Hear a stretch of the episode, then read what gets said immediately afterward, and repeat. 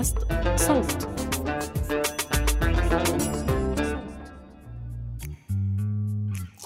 دقنا قمر الدين وشربنا الشوربة وعم نفكر إيش بدنا نسكب هالوقت. الطاولة ما شاء الله مليانة خيارات.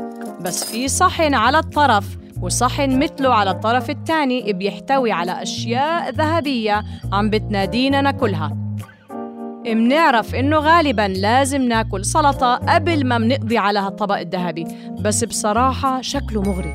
مناخد حبة واحدة. وبعد شوية منلاقي حالنا عم ناكل الحبة الثالثة من حيث لا ندري. ما إحنا جربنا اللي فيها لحمة بس لسه في الخضار وفي الجبنة ولازم ندوقهم كلهم. احذرتوا مين المشتبه به تبع حلقة اليوم من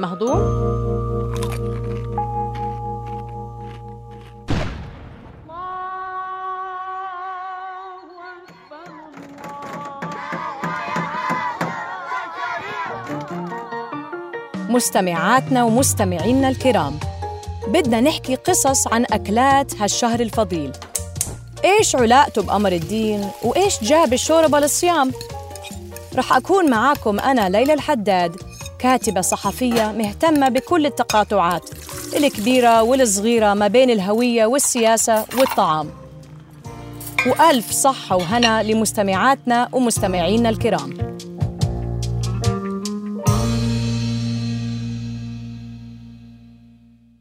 نجمة حلقة اليوم من بودكاست مهضوم هي حبة السمبوسك.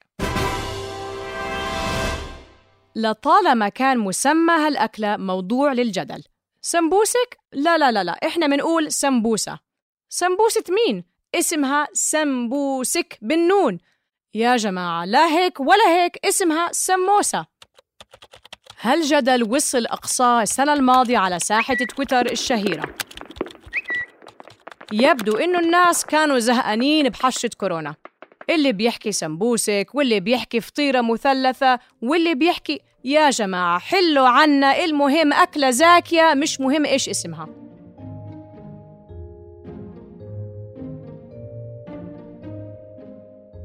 حبينا نفهم قصة السمبوسة ونعرف من وين إجت هالأسماء وأصلاً مين العبقرية أو العبقري اللي اخترعوا هالأكلة العبقرية. مثل كتير أكلات تانية السمبوسة إلها روايات مختلفة عن أصلها وفصلها. معظم المصادر بتحكي إنه أصلها فارسي وأصلاً اسمها سنبوسك بالنون. بس لما وصلت الأكلة للمنطقة العربية صارت تنحكى سمبوسك بالميم لأنه إحنا بشكل عام منقلب النون الساكنة لميم. بعرف بعرف ما إجيتوا تسمعوا درس قواعد. خلص خلص سكرنا السيرة. المهم في رواية تانية بتقول إنه السمبوسك نشأ في المنطقة العربية حوالين القرن العاشر الميلادي وبعدين انتقل مع التجار العرب لشبه القارة الهندية. وبالهند يا أعزائي لا اسمها سمبوسك ولا سمبوسة اسمها سموسة حاف. أشهر أنواع السمبوسك اللي هو الهندي واللي متعارف فيه بالعالم بشكل عام. بس السمبوسك أصله إيراني. هاد عمر سرطاوي. شيف وفنان أطعمة أردني. دردشنا معه شوي عن السمبوسك. هو بلش بإيران آه، واسمه سمبوسك زي ما إحنا بنسميه بالأردن. وكان عبارة عن لحمة ملفوفة آه، بالعجينة هاي. والسبب اللي كان اللي انشهر وصار بكل العالم إنه هذا الأكل بنطبخ وممكن تحمليه وتسافري فيه. يعني هو سهل تنقليه ما راح يخرب. يعني كانوا يطبخوه ويحطوه على الخيول ويسافروا فيه. بضلوا أربع خمس أيام. فالأكل يعني قابل للتنقل بسهولة وهاي وقتها كانت خاصية كثير مهمة للناس اللي كثير بتسافر. هالسمبوسك مش قليل وعامل زي ابن بطوطة ولافف العالم حتى إنه ابن بطوطة ذاته ذكر كيف كان هذا الطبق الجانبي مدلل في بلاط الشاه محمد ابن تغلق وهو واحد من أشهر سلاطين الهند في القرن السابع الهجري. بيحكي لنا ابن بطوطة إنه هالطبق المدلل بيحتوي على رقائق مرة محشية لحمة وخضار ومرة لوز وفستق وجوز تقريباً زي القطايف اللي بنعرفها اليوم. المهم السمبوسك الرحال وصل بلاد كتير وتغير اسمه كتير. وصار هون ال ال كل واحد عنده النسخة تبعته. يعني أنا في مثلا بالأفريكا بصوماليا بسموه سمبوس بسمرقند بآسيا بسموه سماسة. آه، برنيز سموسه بأفغان سمبوسه آه، الشركس حليبه مش قلت لكم مش قليل؟ حتى إنه معروف اليوم بالبرتغال باسم شاموشاس نتيجة الاستعمار البرتغالي للهند اللي استمر حوالي 450 سنة. بعد ما فاسكو دي غاما اكتشف طريق رأس الرجاء الصالح وصار في مصالح برتغالية بالهند. إحنا مش بصدد نوثق تاريخ السمبوسك بهالحلقة خصوصا إنه المصادر اللي أخذنا منها هالمعلومات متوفرة بشكل واسع ومش بحاجة نعطيكم درس تاريخ بس السؤال اللي كان ببالنا طوال شغلنا على هالحلقة هو هل فعلا بيفرق إيش منسمي الأكلة؟ مش مثل ما قال شكسبير وردة بأي اسم آخر ستكون رائحتها جميلة؟ يعني بسياقنا وأعذرنا شكسبير لتصرفنا بشعرك الجميل أكلة بأي اسم آخر سيكون طعمها شهياً؟ لأنها وبلا مؤاخذة يعني رح تنزل على هالأمعاء وتلاقي حتفها مثلها ومثل هالأكلات التانية اللي أقل منها شأناً حبينا نشوف رأي عمر فسألناه إذا كان هالاختلاف بالتسمية ممكن يقع تحت مسألة الاستحواذ الثقافي أو cultural appropriation ولا هو مجرد تنوع ثقافي؟ يعني مثلا الباستا الانطباع تبعها إنه طلياني مع إنه أساس الباستا طلع بالصين بي بي بي بالنودلز هي أساسها وليس بالطليان يعني. فبضل مش كثير ممكن يكون مهم الحقيقة المهم أكثر الانطباع. كثير بعرف أنا شفات بالعالم عم بيطبخوا الأكل اللي هو part من هويتهم هويتنا يعني هم كمان عايشين بهالمنطقة هاي. فهذا الأكل عم بيكون هوية له هو تربى عليه وعم عم عم بيكون جزء من شخصيته وجزء من تكوينه وهو اللي باكله هذا الأكل اللي باكله كل يوم يعني. هون الأيامنا هاي يعني هي صارت كيف تقدر تحكي قصة منيحة؟ كل واحد لازم يحكي قصة كثير منيحة عن حضارته. آه، بالمجال تبعه. الحديث أخذنا لأماكن أبعد ووصلنا للحمص اللي دولة الاحتلال الإسرائيلي بتحاول تنسبه لإلها باستمرار لدرجة إنها أعلنت إنه الحمص طبقها الوطني موضوع الاستحواذ الثقافي بشكل عام مفتوح للإجتهاد ومش هدفنا نوصل لجواب معين في هالحلقة بس بنفس الوقت مهم كمان ننظر للموضوع من زاوية أوسع ونسأل حالنا إيش دور موازين القوى السياسية في موضوع مثل الاستحواذ الثقافي؟ يعني لما دولة محتلة مثل دولة الاحتلال الإسرائيلي بتحكي عن أكلة فلسطينية إنها إسرائيلية كيف بيختلف هالأمر عن لما دولتين منفصلتين بيكون عندهم نفس الأكلة بس بطريقتين واسمين مختلفين؟ يعني زي الباستا الإيطالية اللي حكى لنا عنها عمر اللي أصلها صيني. الفرق إنه بالسياق الفلسطيني بيحمل الحمص رمزية سياسية بتعبر عن ثقافة بأكملها أكبر بكتير من طبق الحمص. فمحاولة الاستيلاء على هذا الطبق جزء من عملية محو لثقافة بأكملها.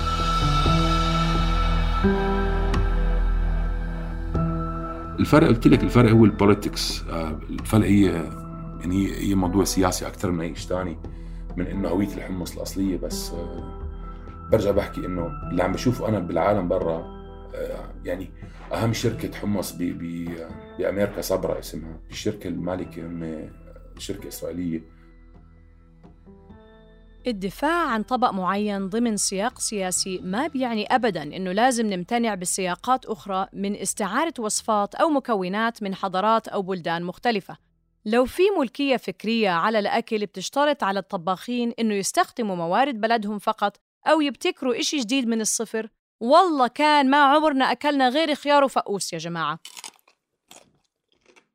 جزء كبير من أعمال عمر بتتركز بتطوير الأكلات التقليدية وإعادة صياغتها عن طريق دمجها مع الفن. خليني أعطيكم مثال. البطيخ مع الجبنة النابلسية عبارة عن وجبة لطيفة معروفة بفلسطين. أكلة خفيفة لذيذة بتتاكل بالصيف. عمر حب يطور هالوصفة بأسلوبه. في صديق لي اسمه فادي قطان شيف ببيت لحم حكاني قال لي في كتاب طبخ عم بيصير اسمه Craving Palestine شغف فلسطين. ف قال لي حابينك تكون معنا بهالكتاب هذا وبدك تعملنا recipe وحدة. فكانت الدنيا الصيف كان عندنا بطيخ كتير. فجبت قشر البطيخ. دائما أنا بتذكرني الأكلة هاي كثير بحسها بفلسطين. الجبنه النابلسيه مع البطيخ يعني. فحسيت إنه هذا الصحن كثير ممكن يمثل آه، يكون منيح لهيك كتاب. فجبت قشر البطيخ اللي بنكبه عادة. وعملت منه طريقة بطبخه بطريقة معينة بالكتاب موجودة.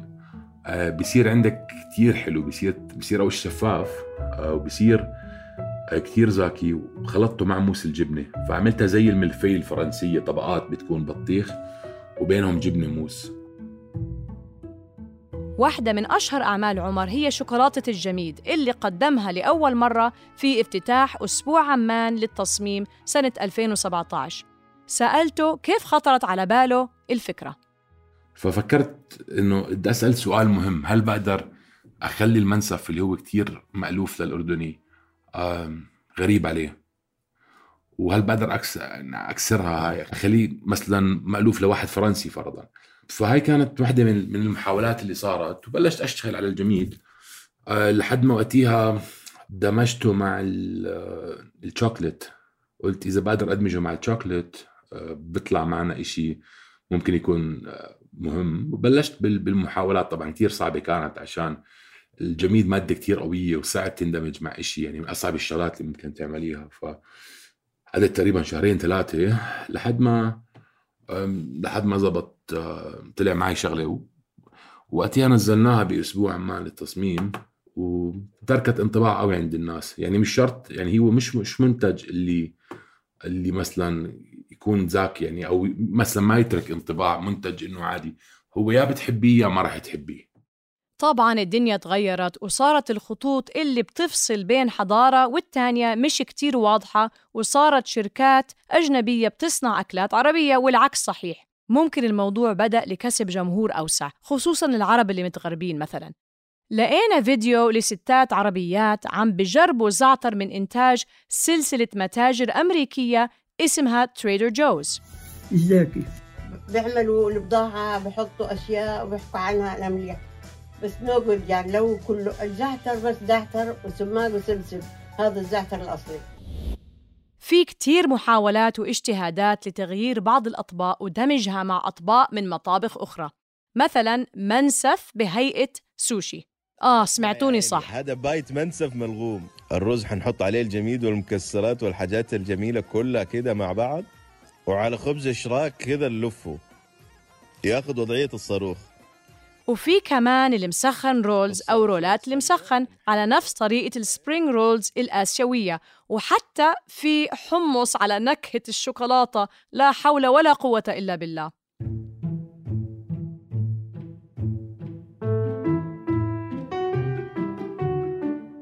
سألت عمر لأي مدى بياخد في عين الاعتبار إنه يوازن بين تحسين وتطوير هاي الأطباق وبين الحفاظ على هويتها الأصلية.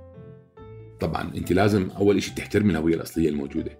أنت ما بدك تغيريه أنت اللي بدك تعمليه بدك تحوريه بطريقة ثانية وليس إنه تغيريه كومبليتلي يعني بدك تقدري تعرفي وين النقط المهمة اللي بدك تعدليها وين النقط اللي بدك تحافظي عليها؟ عشان ما بدك تغيري يعني بدك تكوني كثير دقيقة بالموضوع وكثير حريصة إنه ما تغيري المنتج كامل لشيء جديد بل بالعكس بس ترفع منه بالطريقة وترفع يعني حسب شو الهدف اللي بدك توصلي له بس إنه يعني مش آه مش إشي سهل لازم تعرفي إيش آه إيش لازم تغيري وإيش ما تغيري يعني.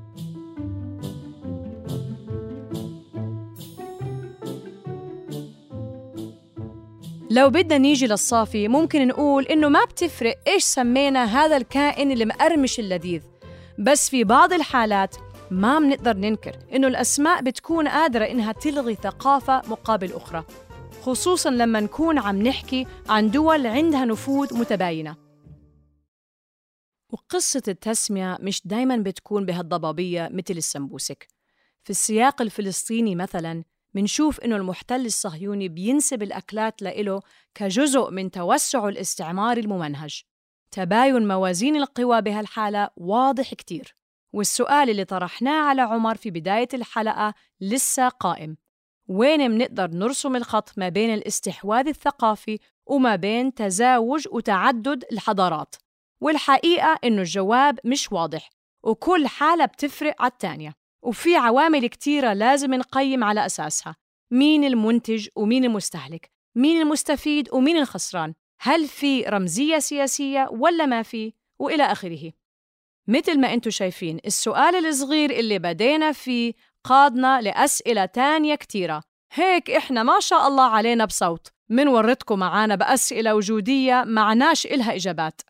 المهم يا أصدقائي السمبوسة الشاموشاس السنبوسك بالنون إيش ما كنتوا بتنادوها وإيش ما كانت محشية بتنحب. حتى إنه الشاعر العباسي إسحاق الموصلي كان يتغنى فيها وكتب لها هالأبيات. يا سائلي عن أطيب الطعام سألت عنه أبصر الأنام. اعمد إلى اللحم اللطيف الأحمر فدقه بالشحم غير مكثر واطرح عليه بصلا مدورا وكرنبا رطبا جنيا أخضرا. فدقه يا سيدي شديدا ثم أوقد النار له وقودا. فلفه إن شئت في رقاق ثم احكم الأطراف بالإلزاق. وصب في الطابق زيتا طيبا ثم اقله بالزيت قليا عجبا.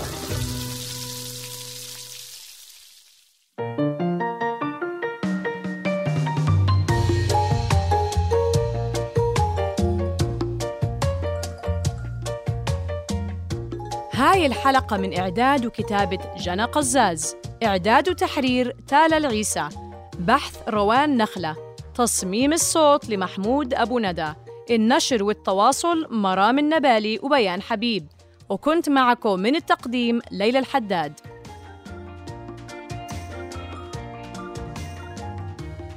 لتوصلكم تنبيهات الحلقات الجديدة. اتأكدوا إنكم تضغطوا على زر الاشتراك أو تعملوا subscribe بقناة مهضوم على تطبيقات البودكاست اللي عم تسمعونا عبرها. وإذا عم تسمعونا على أبل بودكاست ما تنسوا تتركوا لنا تقييم أو تعليق. بودكاست مهضوم من إنتاج صوت.